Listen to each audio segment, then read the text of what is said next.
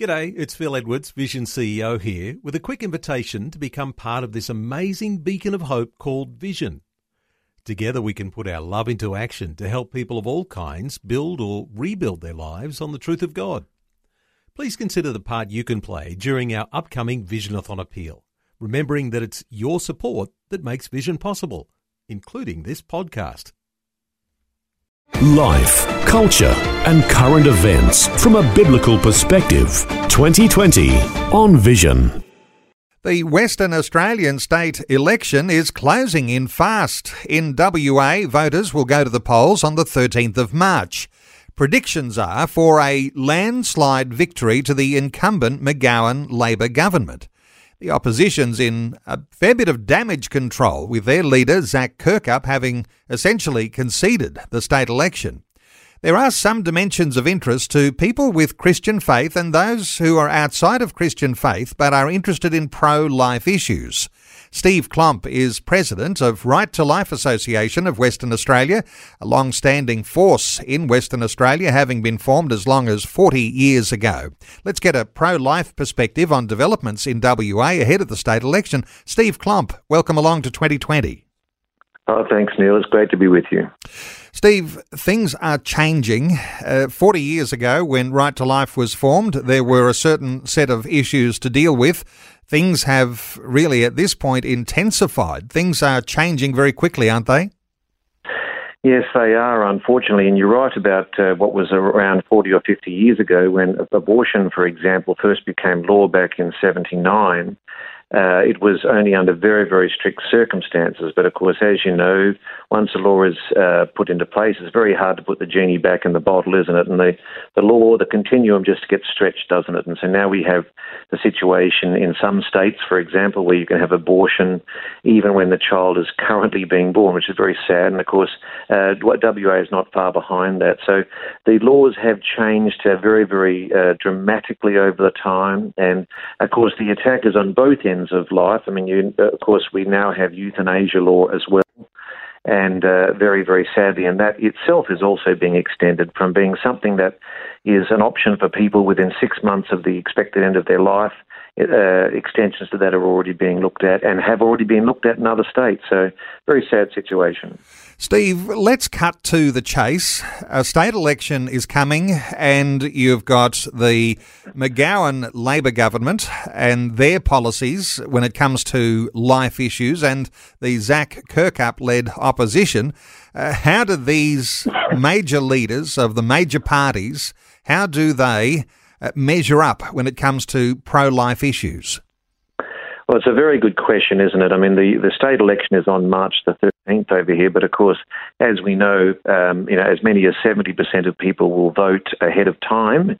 So the pre-polling booths have been open for some time, and uh, as you know, in those situations, the, um, the the incumbent government is usually very quiet on any controversial issues. Um, so we have to look a bit further into their history of what they've been doing and other things to know how they feel. But also, to, we have to have a look at party policy. Now, we know that years ago, um, if you wanted to be in the Labor Party, you just about had to be Catholic, and that's all there was to it. But of course, they've gone completely the other way now, and um, it's uh, the partnership with the Greens, which is, uh, you know, the, the most salient point of their existence at the moment. And certainly, they are no friend of life. There's no question about that.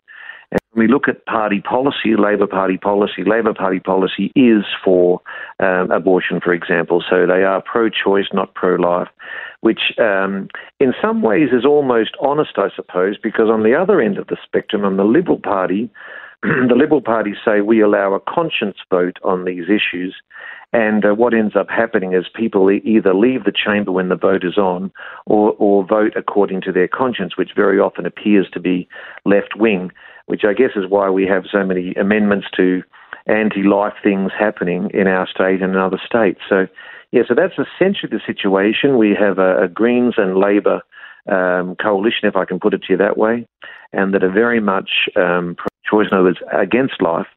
Uh, and then we have the Liberals who aren't actually for life at the moment. They are given a conscience vote on these and don't have a party platform on the issue, which in some ways I have to say is a little bit cowardly, but perhaps preferred to the Labor stance. Well, that's such a powerful comment to make that both sides in Western Australia, the Labor government, the Liberal opposition, both of them have a progressive social policy. And so, mm. where you've got abortion to birth, in Western Australia, and you've got uh, the euthanasia laws. Uh, no one's really standing against those. So we're talking life issues here. Neither side is on the side where you would say this is a pro life uh, party. Well, that's the thing, isn't it? I mean, you'd have to argue that the uh, Liberals have traditionally been pro life, but, uh, you know, we are finding that it's less and less of something that they support. Or let me put it this way there's less and less that they overtly support. There are some. Now, I also want you to understand that there are some on both sides of politics who um, are pro life. So we have Michelle Roberts from the Labor Party and Margaret Quirk, for example, um, who are very much pro life. And of course, we have people on the Liberal Party who are pro choice and very openly about it as well. So the, the waters are becoming very murky, and we find that um, I suppose two things are important. The first thing is that we shouldn't be allowing this to happen. I have to say I'm a little bit angry at the various Christian churches who tend not to stand up and say very, very plainly, you know, that this is wrong. We tend to be so worried about things. So that, but perhaps that's an argument for another day. The other thing that worries me about it is that, um, you know, we now find that we have to look at individuals and we're doing analysis of individual people and their track record on voting or their public stance if they're a new candidate to try and work out whether, in fact, they are a Christian, uh, you know, led by Christian principles in their candidature.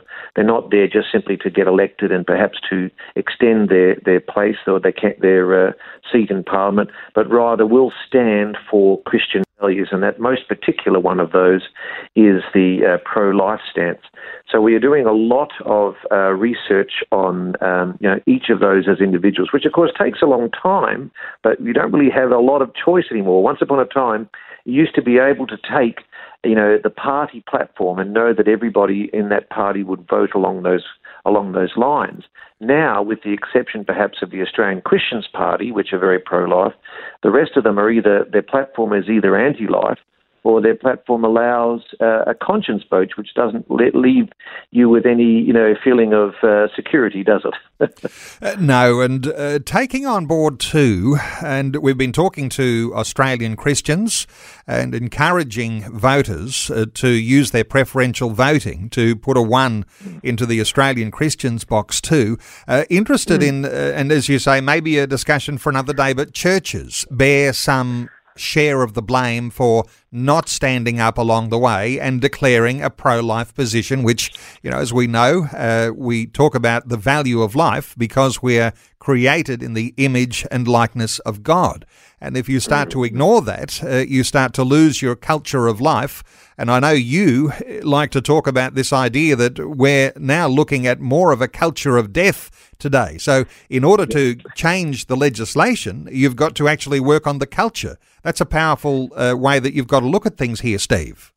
I think that's very true, Neil. I mean, if basically, uh, you know, we get the, the leaders we deserve. We get the leaders who do the things they do because we allow it. And the problem we have is that the, uh, you know, we are just being silent. Now, if we look at the major churches, you know, for the Catholics, for example, the Anglicans and others, they have been cowed into silence by, you know, controversy, as you know, and uh, historical controversy for which they are still paying the price, and rightly so. They should pay the price for that. But that being cowed into silence means they're not prepared to say anything at all about anything, and perhaps they're lacking credibility. But I was very uh, pleased when the uh, my own archdiocese uh, made a video about euthanasia and how they felt that was wrong. I thought that was courageous. But uh, generally speaking, I think, yes, our churches are allowing uh, these things to happen and they're not prepared to stand up. Um, we actually go across all of the different denominations and ask them these questions. And I would ask a church, I'd ring a typical church and I would say, look, you know, would you like to declare yourselves pro-life, or you know, what is your pro-life stand? And they say, oh, we won't declare ourselves pro-life. We believe that, but we won't ever say anything. And I say, why is that? And they say, oh, well, we'd lose half our congregation if we said that, which you know, is a bit of an interesting one. But at the end of the day, I think what you're really saying to me, Neil, is we need to have, what I think you're really mention, meaning is that we need to have Christian apologists, people who will stand up and who will say, no, this is wrong and we should not be doing this. And the Bible clearly shows us that it's wrong. I mean, we talk about, I knitted you together in your mother's womb. I knew you in the secret places. I'd numbered all the days of your life. I mean, we all know these quotes. We all know that these things are wrong, yet we allow it partly because we have been cowed into silence, but also partly because we don't have Christian apologists, those leaders steeped in their Christian faith who are prepared to stand up and be counted. And then when you do that, of course, our politicians who are, um, sadly, they look at it as a, as a career now, our, our politicians will then take notice. But right now, they have no reason to take notice. And as a result of that, and of course the clamps on the media now, we are finding these crazy uh, anti life, anti Christian ideas are going through. I mean, I'm, I'm, not sure which, you're in Brisbane, aren't you? But of course the Victorians have made some very interesting laws lately, which are d- terrible from a Christian point of view and, and difficult to believe they could even happen.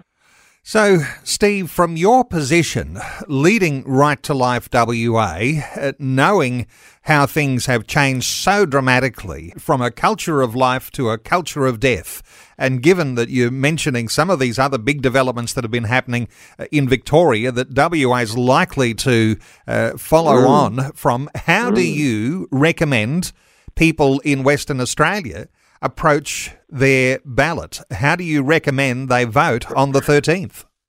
Well, that's a very good question. Now, I've got to be a little bit careful, Neil, because we are supposed to be non-party political. Now, by that, by that we mean we don't support one party or another, although we do lobby parliaments, uh, politicians, and we do try and change their mind on issues. But I think we have to accept that the Labor Party and the Greens are simply anti-Christian and they are simply anti-life, no question. They've started with their policies at each end of life, in other words, abortion and euthanasia, and now they're extending that uh, into other areas, and that's happening um, at uh, you know pretty much at every state level. Now, when we look at um, the other parties, for example, we're finding that they are either sympathetic to the idea of uh, being anti-Christian. Uh, they they in sympathetic to the idea of being pro-choice rather than pro-life. We really can't provide them with any support at all. I mean, one of the one of the laws that's coming through WA at the moment. It's been shelved at the moment because no one wants to do anything that might influence the election. But one of the laws that's happening now is the Safe Access Zone law, which is supposed to protect women when we carry out our, prayer vigils the, on the sites of the abortion um, abortion clinics. Now, really, the law is a nonsense and it's based on a nonsense, but it's passed in every state. And as I said to uh, a member of the media a little while ago, I said, well, every not one of those politicians who's about to vote on that law has ever been past an abortion clinic and looked at what happens, looked at the prayer vigils and the outreach we do. Yet they're more than prepared to pass that law. So, what that means is that we can't really look at the Labor and the Greens and say, apart from a few exceptions, we can't really say that we can support them if we are Christians and, and pro life. There are a couple of exceptions, and I'm happy to help people with those. And there are other researchers that uh, will actually talk to you about particular individuals, and I mentioned a couple earlier. When we look at the Liberals, it becomes very, very difficult to support them because of their conscience vote idea. The idea is that they are sympathetic towards an anti Christian stance and are sympathetic towards an anti life stance. So then it, you ask yourself the question well, then who is left? And I, I, have to reinforce that I am not um, promoting any particular party. I'm not supposed to. But it is clear that only those parties that shamelessly declare themselves Christian shamelessly do so, and on their party platform they number and name their their policies in this area. They are really the only ones who support. And uh, I talk about, for example, the Christian Democratic Party in, in your state in New South Wales. Oh, sorry, you're in Queensland. Beg your pardon. In New South Wales, I talk about the Australian Christians Party in Western Australia. And so, what I'm recommending is that people look at those parties that are shamelessly saying, no, we're Christian. That's the first thing. But secondly, they look at individual politicians and look at their track record for voting or their political stance if they are, their public stance if they are new politicians. And it is only that that you can actually rely on uh, today. It's a tough one, isn't it? And voting day mm. is approaching. In fact, people are already pre poll voting, even as we speak, Steve Klomp, and uh, great wisdom to offer there for listeners in Western Australia who are thinking about casting their vote for the state election.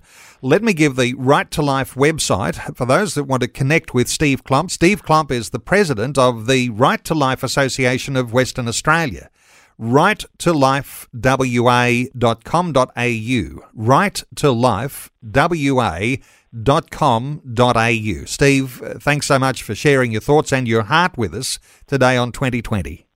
You're most welcome, Neil. God bless. Thanks for taking time to listen to this audio on demand from Vision Christian Media. To find out more about us, go to vision.org.au.